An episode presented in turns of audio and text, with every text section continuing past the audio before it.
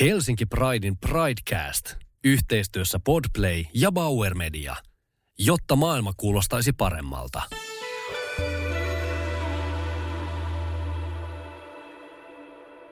Helsinki Pride-yhteisön puheenjohtaja Senni Moilanen.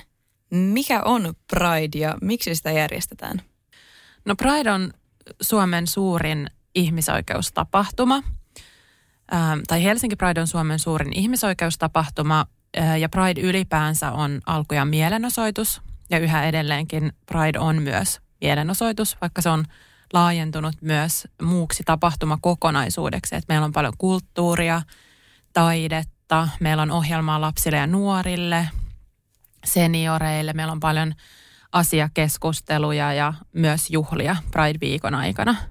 Ja sitten Pride-viikko huipentuu lauantaina järjestettävän mielenosoitukseen, Pride-kulkueeseen ja sen jälkeen meillä on puistojuhla ja sitten on vielä päätösbileet. Joo, sanoit mielenosoitus, niin mielenosoitus minkä puolesta? Et mikä tämä on nyt tämä niinku asian ydin? Joo, Pride on siis mielenosoitus sateenkaarevien ihmisten eli seksuaali- ja sukupuolivähemmistöön kuuluvien ihmisten ihmisoikeuksien puolesta. Ketä kaikkia Pride sit koskettaa? Pridehan koskettaa totta kai meidän koko yhteiskuntaa, että aina kun puhutaan ihmisoikeuksista ja ihmisoikeuksien toteutumisesta, niin se koskettaa meitä kaikkia. Mutta erityisenä kohderyhmänä meillä tässä Pride-viikossa on seksuaali- ja sukupuolivähemmistöihin kuuluvat ihmiset, eli sateenkaari-ihmiset, niin kuin me tätä yhteisöä kutsutaan. No Helsinki Pride-kulkue järjestetään lauantaina 1.7. ja se kulkueen kokoontuminen Senaatintorilla alkaa kello 11. Miksi juuri tämä kulkue on tärkeä järjestää? No kulkue on mielenosoitus ja Pride on alkujaan mielenosoitus ja lähtenyt siitä, että sateenkaari-ihmisillä ei ole ollut eikä edelleenkään ole täysin samat ihmisoikeudet kuin sitten enemmistöön kuuluvilla. Ja on erittäin tärkeää edelleen muistaa se, että Pride ei ole pelkästään juhlaa tai se ei ole pelkästään kokoontumista yhteen ja mukavan ajan viettämistä ja iloitsemista, vaan siihen liittyy myös, kun meilläkin on tänä vuonna teemana riemu ja kapina, niin siihen liittyy myös se kapina, eli sen muistutus, että me tarvitaan edelleen ihmisoikeuksien puolustamista. Meillä on edelleen yhteiskunnassa sellaisia syrjiviä ja sortavia rakenteita, jotka kohdistuu sateenkaari-ihmisiin. Ja näitä täytyy jatkuvasti parantaa ja ylläpitää. Mitä kaikkea se kulkue sitten niinku kirjaimellisesti sisältää? No meillä on paljon yhteisökumppaneita, jotka edustaa sitten esimerkiksi sateenkaariperheet tai moninaiset perheet verkosto tai sitten eri prideit muualta päin Suomea, jotka ajaa tarkemmin yhden meidän yhteisöön kuuluvan vähemmistön asiaa, esimerkiksi sateenkaariperheiden asiaa. Ja sitten meillä on Helsinki Pride-yhteisö, joka kokoaa kaikki Uudenmaan alueella asuvat sateenkaarevat ihmiset yhteen ja ajaa heidän asiaa täällä. Ja sitten totta kai mukana on myös SETA, joka on meidän valtakunnallinen kattojärjestö, ja SETA ajaa sitten taas valtakunnallisesti sateenkaari-ihmisten ihmisoikeuksia. Mutta tämän Pride-kulkueen tavoitteena on muistuttaa niistä ihmisoikeuksista, joita meillä vielä puuttuu. Esimerkiksi intersukupuolisten lasten oikeudet on sellainen, jota ei olla vielä korjattu täällä Suomessa. Translasten ja nuorten oikeudet, niissä on vielä tekemistä. Niitä ei korjattu viime talvena, kun korjattiin translakia ihmisoikeus myönteisemmäksi. Meillä on viime aikoina käyty keskustelua eheytyshoitojen kieltämisestä. Siitä on tulossa kansalaisaloite taas eduskuntaan. Niin muun muassa näistä asioista me muistutetaan koko yhteiskuntaa ja erityisesti sitten poliittisia päättäjiä, että näiden parissa tulee tehdä vielä töitä. Ja tämä kulkue kokoaa kaikki nämä erilaiset järjestöt ja yhteisöt yhteen ja muistuttaa siitä, että meillä on vielä paljon tekemistä tässä yhteiskunnassa. Kuka siihen kulkueeseen voi osallistua? Ensisijaisesti koko Pride-viikon kohdeyleisönä on sateenkaari-ihmiset ja heidän läheiset. Ja totta kai kaikki, jotka ajaa meidän kanssa yhdessä ihmisoikeuksien puolustamista ja sateenkaari-ihmisten ihmisoikeuksia ja jakaa meidän arvot, niin on tervetulleita mukaan. No, mitä sä sanot heille, jotka toteavat, ettei Pride-asiat niinku kosketa heitä Eikä he niin kuin siksi ymmärrä, että miksi Priden pitää näkyä niin kuin näin isosti. Ihmisoikeudet kuuluu meille kaikille ja ihmisoikeuksien vahvistaminen vahvistaa meidän kaikkien ihmisoikeuksia. Meillä on jokaisella oikeus olla osallisia tässä yhteiskunnassa, olla näkyviä, olla kuuluvia, tulla osaksi kansalaisyhteiskuntaa ja osallistua kaikin tavoin yhteiskuntaan ja sen rakentamiseen. Joten kun me vahvistetaan tätä osallisuutta ihmisillä, niin me vahvistetaan sitä samalla ihan meille kaikille. Kun me vahvistetaan ihmisoikeuksia, me vahvistetaan niitä meille kaikille. Me puhutaan perusoikeuksista, me puhutaan ihmisoikeuksista, joiden pitää olla kaiken lähtökohtana. Ja niiden takaaminen ja turvaaminen takaa niitä ihan kaikille, myös niille, joita yksittäiset lainsäädännölliset asiat ei tällä hetkellä esimerkiksi koske. Aivan liian moni ihminen kokee vieläkin ärsytystä ja jopa niin kuin vihaa Pride-asioihin liittyen. Osaatko sä sanoa, että mistä tämä niin kuin viha kumpuaa? Että miksi ihminen sitten kokee, ettei kaikki samat oikeudet pitäisi olla kaikilla? Mä uskon, että paljon taustalla on pelkoa erilaisuutta kohtaan, sitä, ettei ymmärretä moninaisuutta. On paljon sellaisia sanoja ja termejä, jotka tuntuu vierailta, niitä ei ole välttämättä koskaan kuullut aikaisemmin. Voi olla vaikea omaksua kaikkea sitä sanastoa, joka myös muuttuu tosi nopeasti ja kehittyy ja menee eteenpäin. Ja me ollaan huomattu se, että mitä enemmän ihmiset saa tietoa, niin sitä enemmän lisääntyy ymmärrys, kun me saadaan kasvoja niille ihmisille, joista me puhutaan, joiden oikeuksista me puhutaan, joiden asioista me puhutaan, niin ihmisissä herää enemmän empatiaa ja ymmärrystä ja se asia konkretisoituu, heidän on helpompi lähestyä sitä. Se ei ole vaan joku monimutkainen lainsäädännöllinen asia, jonka vaikutuksia ei välttämättä ymmärrä. Ja mä uskon, että mitä enemmän me saadaan sitä tietoa ihmisille, niin sen enemmän myös löytyy sitä ymmärrystä ja empatiaa kanssa ihmisiä kohtaan. Ja se, että vaikka Pride-asiat paranee, niin se ei ole keneltäkään niin kuin pois, vaan se tuo niin kuin yhteistä lisää. Se on just näin, että se ihmisoikeuksien edistyminen ei ole koskaan keneltäkään pois, vaan se on nimenomaan, niin kuin sä sanoit, niin se on lisää meille kaikille ja se vahvistaa meidän kaikkien perusoikeuksia, meidän kaikkien ihmisoikeuksia. Missä kohdissa Suomessa nykyään näkyy räikeimmin Pride-asioissa epätasa-arvo? No mä mainitsin jo aikaisemmin translapset ja nuoret, jotka jätettiin pois tämän translain uudistamisen yhteydessä.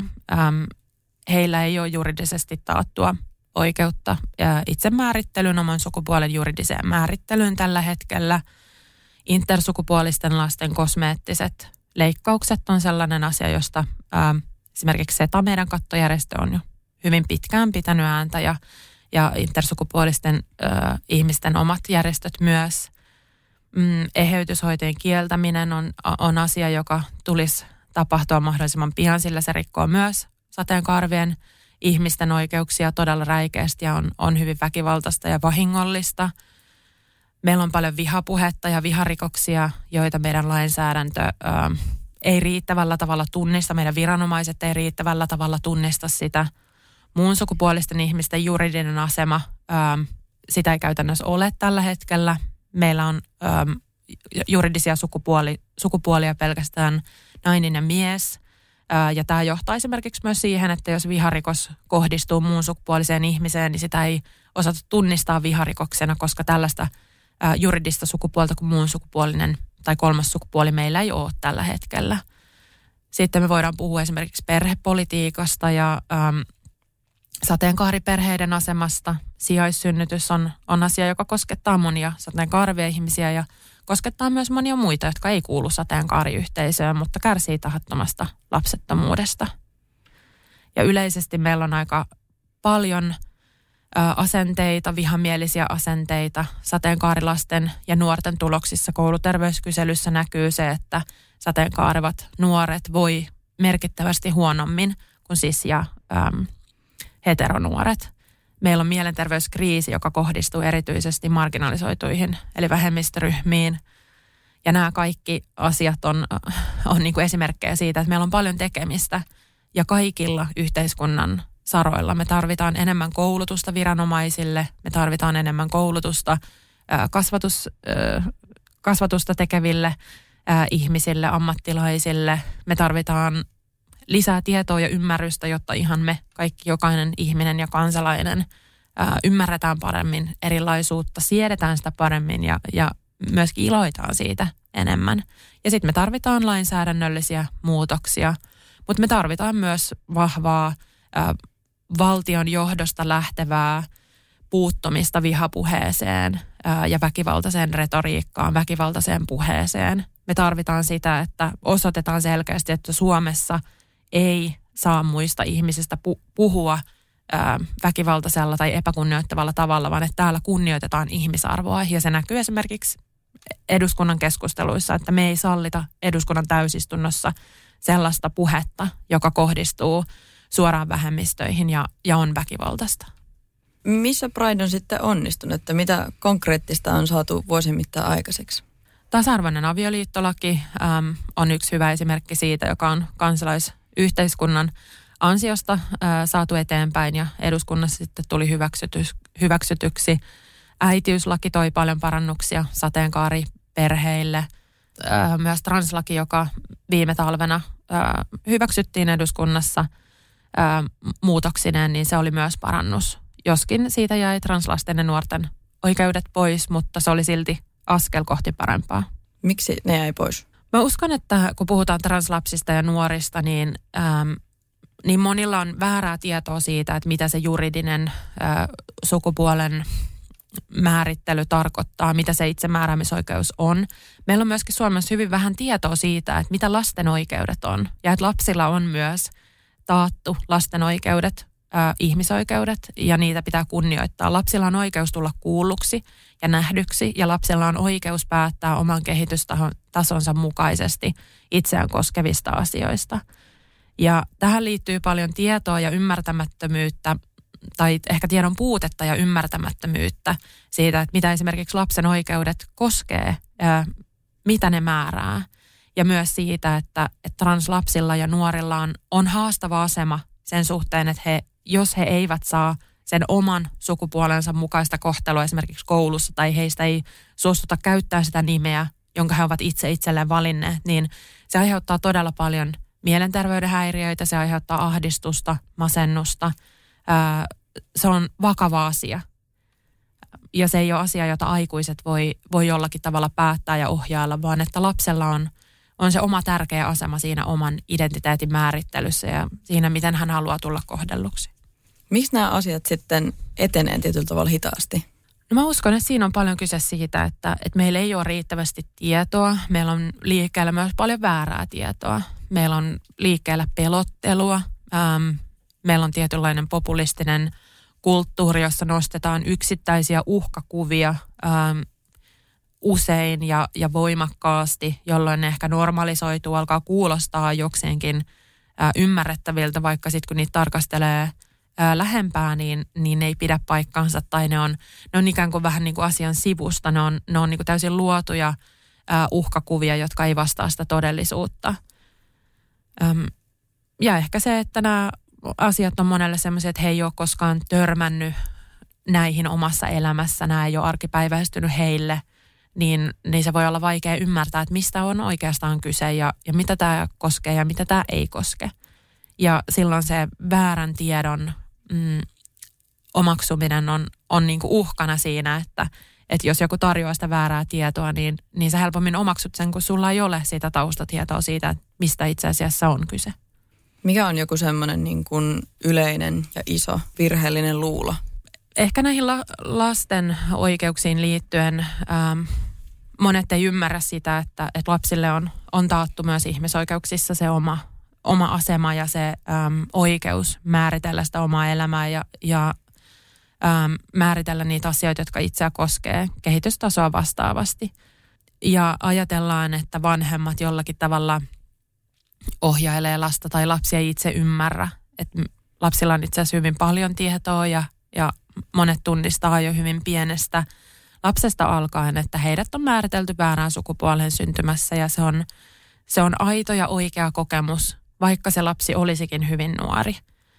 Ja tähän liittyy paljon ehkä semmoista pelkoa siitä, että vanhemmat jollakin tavalla ohjaa lasta väärään suuntaan, vaikka todennäköisesti tilanne on usein se, että lapsi tietää jo hyvin varhaisessa vaiheessa sen oman sukupuolensa ja sitten taas vanhemmat tai muut lähipiiri tai kasvattajat niin ohjaa lasta siihen syntymässä määriteltyyn sukupuoleen. Eli he itse asiassa ohjaa lasta väärään suuntaan, eikä suinkaan se lapsen oma kokemus ole millään tavalla väärä. Et nämä on monimutkaisia asioita ja mä uskon, että taustalla on huoli siitä, että halutaan pitää huolta lapsista. Ja sen takia mä toivoisinkin, että kaikki ihmiset, jotka ei ymmärrä translasten ja nuorten asemaa tai intersukupuolisten lasten asemaa, niin tutustuisi ja kuuntelisi asiantuntijoita siinä, että mistä oikeastaan on kyse.